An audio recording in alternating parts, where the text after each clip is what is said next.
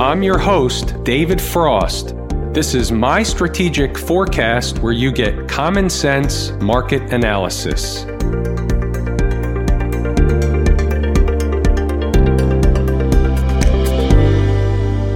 You're here for another weekend update for the week ending August 23rd, 2019. We know exactly what we're looking at. We're looking at a crime scene, and we're going to do the investigation to see where the market's going next. There's a lot of stuff going on. I have notes for my notes. So we're going to have a run through of as much stuff as I can to give us all the best crack at the picture going forward. You see another trend line on the screen. Let me address that right out of the gate. It's a number. It's not the only number. It's not the lowest number. It's one of the numbers. We'll get back to that later. Let's backtrack for a second and do a quick recap.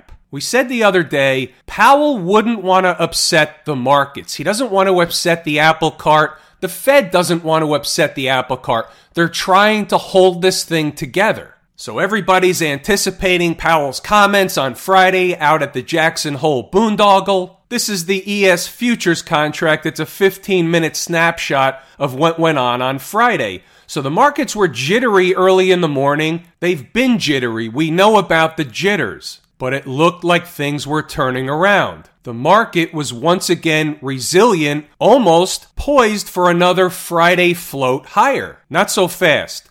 Couple of things went on. So here's where we have to give each other some leeway a little bit. I'm going to say a couple of things that most of you or some of you likely won't agree with. And yet the fascinating thing is neither of us can really prove the point one way or the other. It's a matter of how we look at things.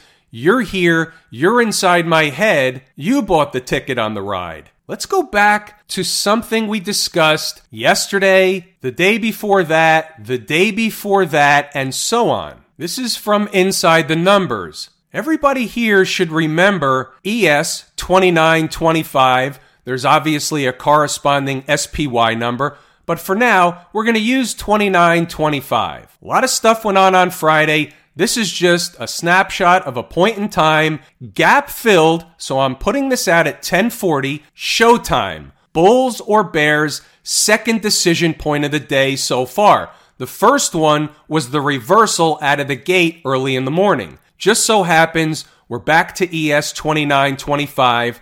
Funny how this works. But that's not all. So here, the high in this candle happens to be 2927.75. We know it was a rodeo ride out there. So the numbers being the numbers are still the numbers, but the market certainly spikes through in both directions in the wild rodeo ride scenario. We filled the gap, hit 2925 a little bit higher, and all of a sudden, and here's where you have to have a little bit of an open mind, a blank canvas just for a minute. The Trump tweet comes out, the market has a fit, and the rest is history from there. So the question is, has it anything to do with 2925 filling the gap? And I'll give you one more, just something we discussed in Thursday night's video. And if you forgot or you didn't catch it, go back to watch that video. We talked about the mid-morning pivot. It's on the chart almost every single day. Using the 80-20 rule, 80% of the time, we get some kind of mid-morning pivot. If the market's trading higher, it's a mid-morning pivot and we either go sideways or lower. And if it's trading lower, we get a mid-morning pivot and the market usually tries to recover for a while. And then we get to read the market. Is it strong? Is it weak? And we read from there. We take it one step at a time. But this is just something that we notice by looking at the charts every day for decades. Is it a coincidence that the tweet comes out at the same time as the gap, 2925, the mid-morning pivot? I suppose I'm just saying, here's the look of the spider chart, by the way. I'm just saying at some point you have to scratch your head and say, all right, maybe there isn't something here, but it's not as black and white as the tweet police would want you to believe. Now, I'm all for the fact, and I always say this, the market will get a spark.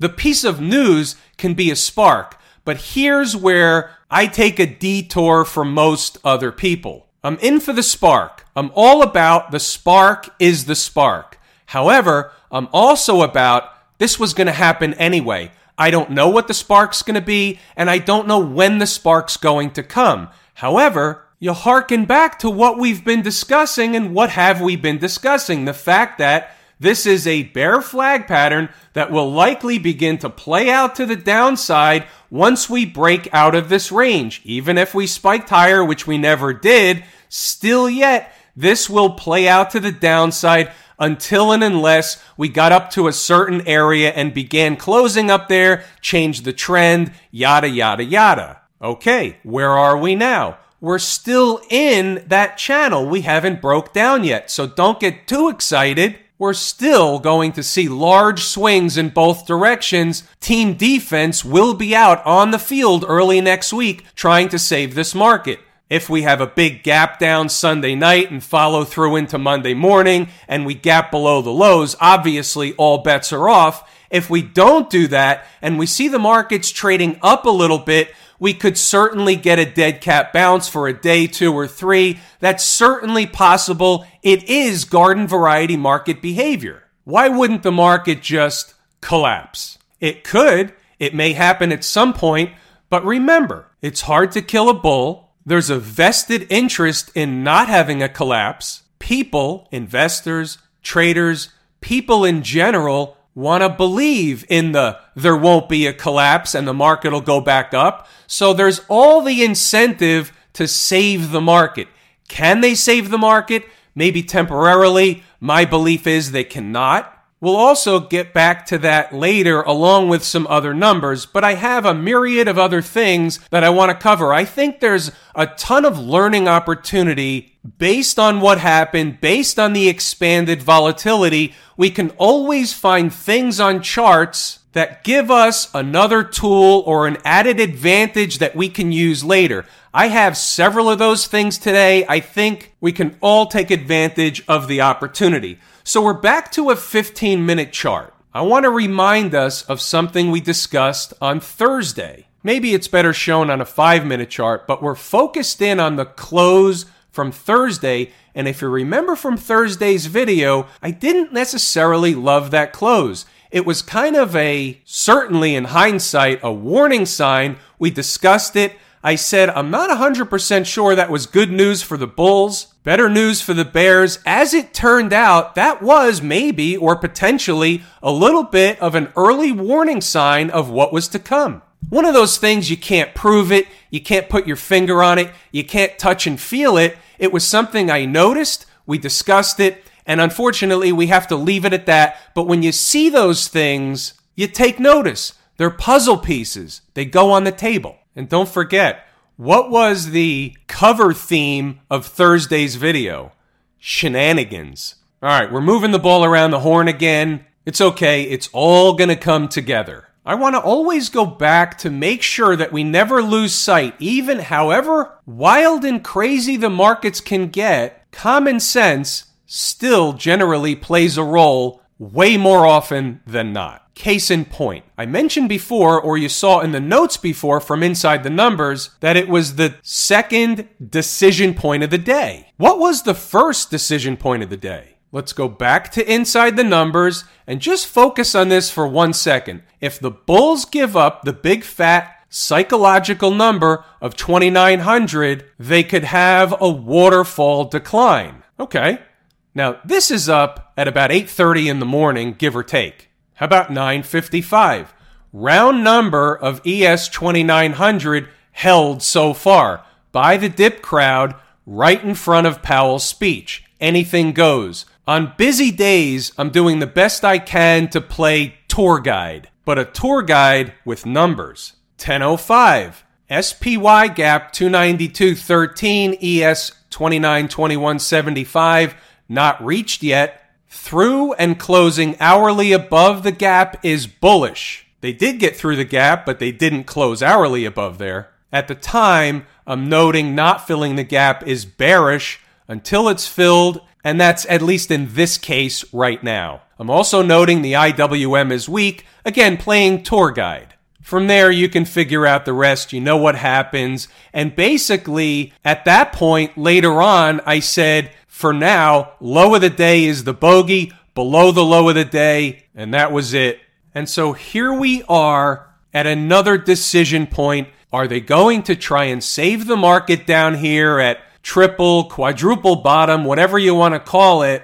Are they going to try and rally the market back up, or will the rubber band just snap and we finally get to clean out some of the excesses that have been built up in the market of late? There's something else I want to make mention of on the daily chart. I find this more than fascinating. So anybody that's taken the course at Lazy E-Mini Trader understands that there are a variety of different ways that we approach figuring out where the market's going to go on the low side, on the southern side. How low can they go? We never know exactly how low they can go, but we can get a pretty good idea of where a certain amount of natural support should come into the market. One of the strategies used in the course actually comes up with a number slightly below 275. Anybody that's taken the course, go to the market symmetry section, review that section, and tell me it's not fascinating where the market would travel to and have perfect symmetry. It's not one of the numbers on the screen, but it is fascinating. Moving the ball around the horn. Remember this from yesterday. We looked at the 120-minute chart. We identified a possible reversal. Whenever we discuss reversals, what's attached to a reversal? How do you trade with a reversal? Well, it's not rocket science. It's obviously in the course, but it's in everybody's course. You trade against the high of the reversal. In this case, any 120-minute candle closing above the high of that reversal candle creates a situation where that no longer is a reversal candle. Let's continue the discussion about reversal candles for a moment and then talk about reality. The hourly chart, another reversal candle. So let's go back in time, and this is from a couple of days ago. So we have a reversal candle after we make a bull flag pattern, and then the market starts down, but we recover. So let's say you're in the trade and you're thinking you're right, and all of a sudden the market reverses and starts to make a run right for the high near that reversal candle high, and you're thinking what? Exactly. I'm screwed. Here's a different look at it, a 5-minute chart. Here's the high of where that hourly high was. So you're right. When the market reverses, it is a reversal candle and the market continues lower. It looks good. It looks great. Looks like you're right. And then all of a sudden you go forward in time and you're not so right anymore. And over here, before the market collapsed down, it looks like you're wrong because look where we went back to. And this is part of the torture. That's what causes traders to cover their positions, not have conviction in their thoughts, not have conviction in their work. That brings up another point. We'll get back to the charts in a moment, I promise, but this is a good point. It's the reason why I do what I do the way I do what I do. For example, I could sit in a chat room and feed you trades. I could feed you support and resistance areas just the same as anybody else. But what I would rather do is I would rather you learn how to do it yourself. That's why we have this three-legged stool going on. We have the 3 pillars of success. These videos here, the Lazy E-Mini Trader course, and then Inside the Numbers for that next level of information. And then, of course, there are trade opportunities in there every single day. The idea is to give you the best of both worlds, but to teach you how to do this for yourself so you don't need me. All right, back in our lane. Let's get back to the SPY and then we'll move on and see what else we have. Are there lower numbers than 270? 269.90 is a number that I came up with, but you know how the numbers work. The market isn't necessarily going to hit the number, turn around, and go the other way. The number is within, let's say, a quote-unquote margin of error. Maybe it's 50 cents below, maybe it's 50 cents above, but in that general zone should be, at minimum, of temporary or intraday, at minimum, chart support. The 275. The 275 is somewhat of a generic number. There's another number that comes from the market symmetry discussion we had before that's not 275. 275 is generic. The reason it's dotted is because I never thought that that number would ultimately hold. I think it'll hold for intraday. I think it'll hold for maybe a couple or 3 days. But in the long run, I'm not necessarily convinced that that's going to hold. Look at what's going on here with the market. Look at the type of decline we had and the big, large swings that created this bear flag pattern. This tells me that it's unlikely that we're just going to come down here and stop. It tells me there's lower coming. But it's not going to happen in one day. It could, but it's unlikely. Again, think in terms of the 80-20 rule, the 90-10 rule, even the 99-1% rule. How many times is the market actually going to have a real crash? It's going to happen very, very infrequently. It will happen. It has happened. It will happen again. But the likelihood of it happening is not likely. Right now, it's not necessarily likely. Here are the numbers as they know them. The 275 or thereabouts should provide temporary support. You can see on a weekly basis, it actually looks like it would provide a lot more support than temporary. We'll see. 275, it's actually a little bit lower, but you can see what's going on here. As we look at the weekly chart, we have a big breakup candle, so we have a big breakup candle low that happens to come in around the same area as the 275, also happens to be the 100-period moving average on the weekly chart. Should we find chart support at 275? We should. The question is, will that be the bottom, or will the bottom come in at lower prices? And that's what I'm getting at. I believe the bottom will come in at lower prices. When I say bottom, is that the ultimate bottom? Do we make new highs? No. For this leg of the decline. How long is this leg of the decline going to last? Or when is the bottom going to come in? Great question. Well, let's look at things a little bit differently than most. How are we going to begin to figure out where the low and when the low might come in? Let's go back to the common sense thing for a second. Weekly chart, we're looking at a few corrections. What information can we gain from those corrections? Nothing is to the number, nothing is to the T. We're looking for generalized information, and then we'll work in from there. How long do corrections last? There's no book answer, there's no hard and fast rule, but what we can do is just take the information that's right in front of us on the chart and use it. For now, here's what we have. When you look back to the area of early 2018, you see that this correction from the time it started till the time it ended, keep in mind this is a weekly chart, so each candle represents 1 week of time. That correction lasted about 3 months. Depending on where you count from, about 3 months. We're not going to get nitty-gritty. We're not going to get too specific just yet. The second correction in the middle of the screen, again, depending on where you really count from, it looks much worse, but it really is about 3 months. Give or take. We're generalizing. Now we fast forward to right where we are now, and we had this pullback. This was a correction, or was it a pullback? Does it count in the big scheme of things? It's a good question, and here's my answer. There's no right answer. There's no wrong answer. I have an answer.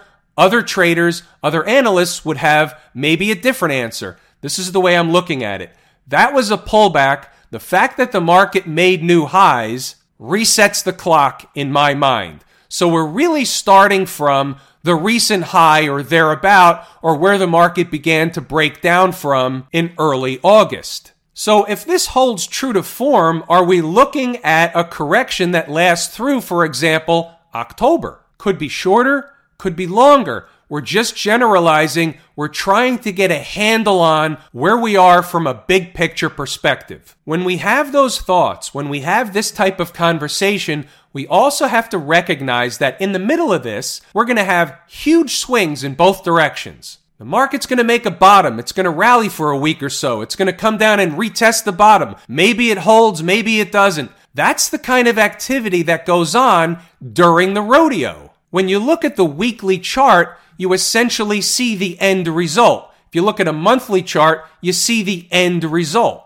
You look at a daily chart, you see the rodeo. It's still a rodeo either way. It just looks more magnified the shorter the time frame. How about my favorite market-leading indicator, the IWM?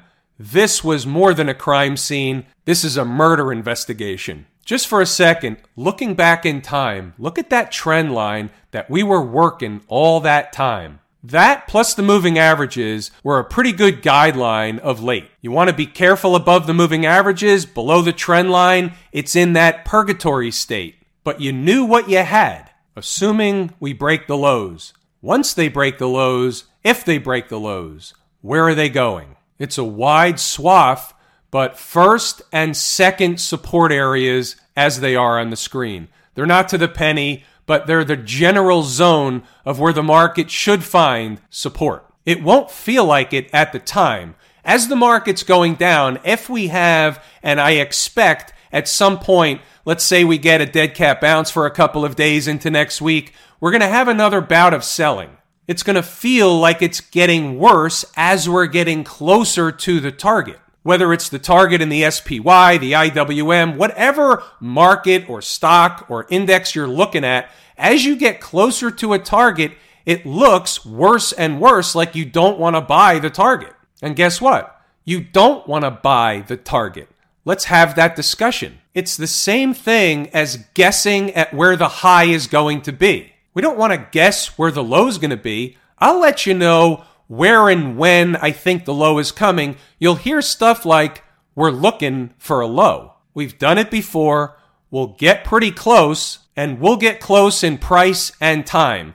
The lines or the support levels you see on the screen here are for now. Let me explain that a little further. Let's say the market comes quickly, meaning within a week or so of some of these numbers that we discussed, whether it's in the IWM or the SPY. Those numbers are good, but if we come close or we come down some and the market whips around, we have some big swings in both directions, and the market just basically eats some time off the clock, that's going to change the numbers. So these numbers are good for now. Because I get that a lot. Somebody will come back around and say, hey, 6 months ago, you said this number was good.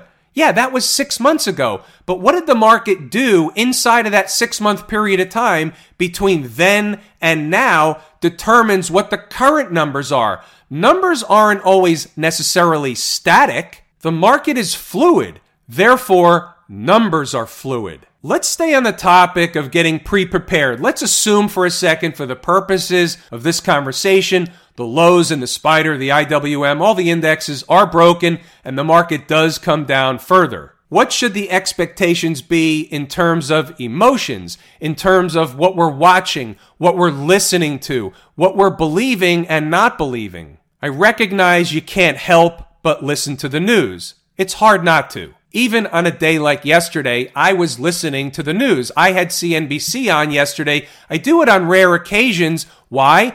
Because I get material, but I also want to know what they're talking about. When the market is going haywire, it does make sense for me to be in the know. So you will hear things like, the world is ending, the market's going to zero, we're going to have a prolonged recession, we're going to have a depression. You're going to hear all the things that you always hear. The more of them you hear, the worse they get, the closer we will be to a bottom. You don't have to worry about it. Stay tuned. We'll find it. But it's not here yet. You gotta just let the market do its thing. What's doing down at the transportation department? Same as the IWM. We've been eyeballing these market-leading indicators every single day. Look at how weak the transports were, the IWM was, in comparison to the triple Qs, the spider, everything else we were looking at. These were melting away first. That's why they're my favorite market-leading indicators. This is not new information. The weekly chart, where are the transports headed? Well, we can't tell the final destination right now, but I can tell you a juicy destination is about 9,000. It won't feel like it at the time. You'll think FedEx and UPS are going out of business at the time, but down at 9,000 is chart support. The Qs, another homicide investigation. You can see how clearly this becomes that this bear flag pattern, again, similar or same to the spider,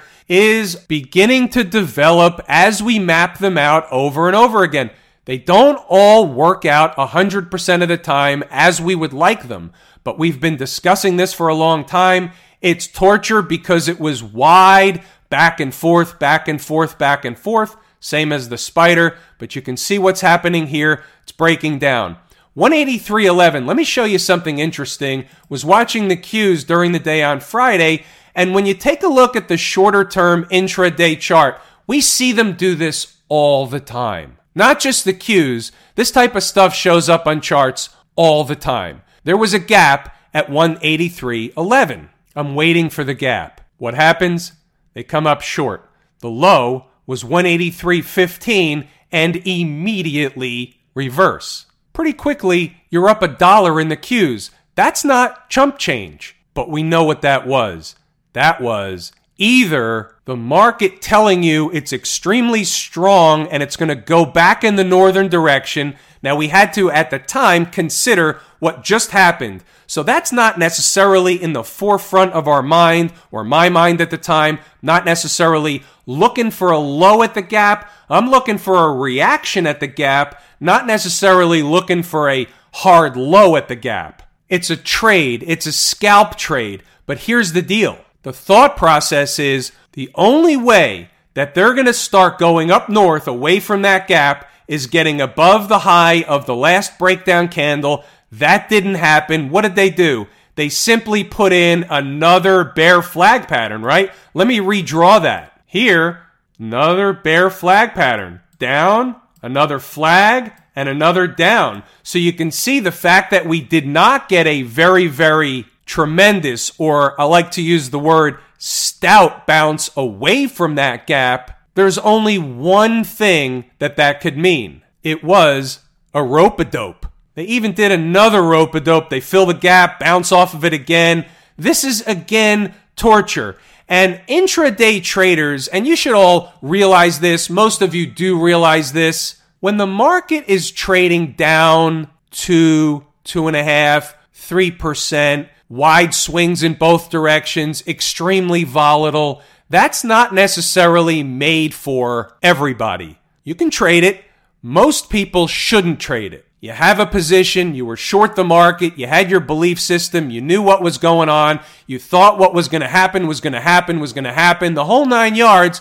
You have your position, you wait for it to happen, you treat yesterday's market as a spectator sport. Average traders like you and me, right, like you and me, are not trading this back and forth all day long on a day like this. Sure, there are trades. The more experienced you are, the more trades you may be able to take or may be willing to take. But here's something that we also do know. The trader that comes out of a day like Friday with 10 or 12 trades typically was on the losing side. I hope everybody who's here is on the winning side, but I'm just stating the facts. The more trades you make, the less the odds are in your favor you're going to come out a winner. What other information can we get from that gap that was essentially closed below in the Qs? That's bearish. That's negative.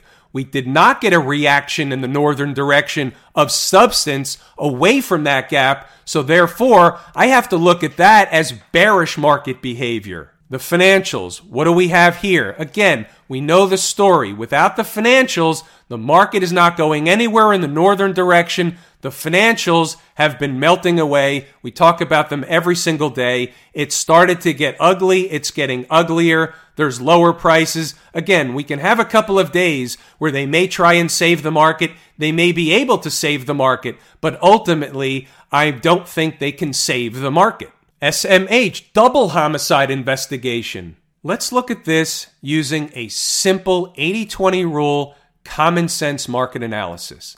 80% of the time, when you see a chart that looks like this, with a big down day that looks like that, down 4%, gave up all the moving averages in one shot, big reversal, high volume, 12 million shares against an average of less than 6. Common sense market analysis tells us that more than 80% of the time, that's an indication that the market's going lower, period, full stop. Couple of 3 days of torture, possible, but the market's going lower. That's what that tells you.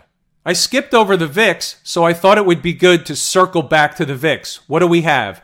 Well, you can see what happened. The market was supported by the moving averages a couple of days ago.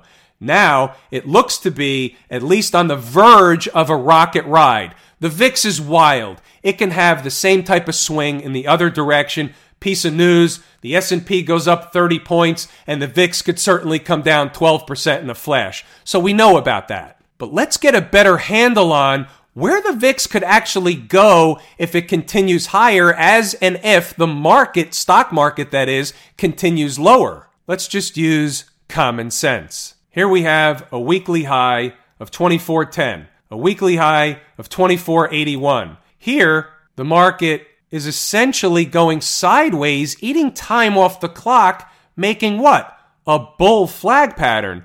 We don't know if it's going to blast off with a rocket ride next week or have a couple of more weeks of sideways. We'll see. It's going to be dependent, obviously, on the market and what kind of rodeo the market has, meaning the stock market. But on the northern side, just using common sense, we would look at the previous week's pivot highs, and then we would say, is it logical that we would come up short of those previous pivot highs or eclipse those pivot highs? Well, being that the market is likely going to go lower, meaning the stock market is finally going to break lower, maybe what everybody's been waiting for, then we would suggest that we're probably going to eclipse the old highs in the VIX, and where would the next area of natural resistance be? We just look left, and the next thing we see is essentially the high of a breakdown candle. The high is 28.53, so somewhere in the neighborhood of 28, give or take, something on either side is the next natural area of overhead resistance for the VIX. Now, traders that have taken the course at Lazy E-Mini Trader will have some other tools in their tool belt how to refine the price down farther than give or take 28. But for the purposes of this video, it's give or take 28. Speaking of this video, it is getting long in the tooth, so I am going to pull the ripcord. I do want to say how much I do appreciate everybody. I appreciate all the subscribers, all the viewers, all the longtime followers. I thank everybody very much. Without you, I can't do what I do. So it's a symbiotic relationship. It is a pay-forward relationship. I'm David Frost, my strategic forecast. Thanks for tuning in for another episode of Common Sense Market Analysis.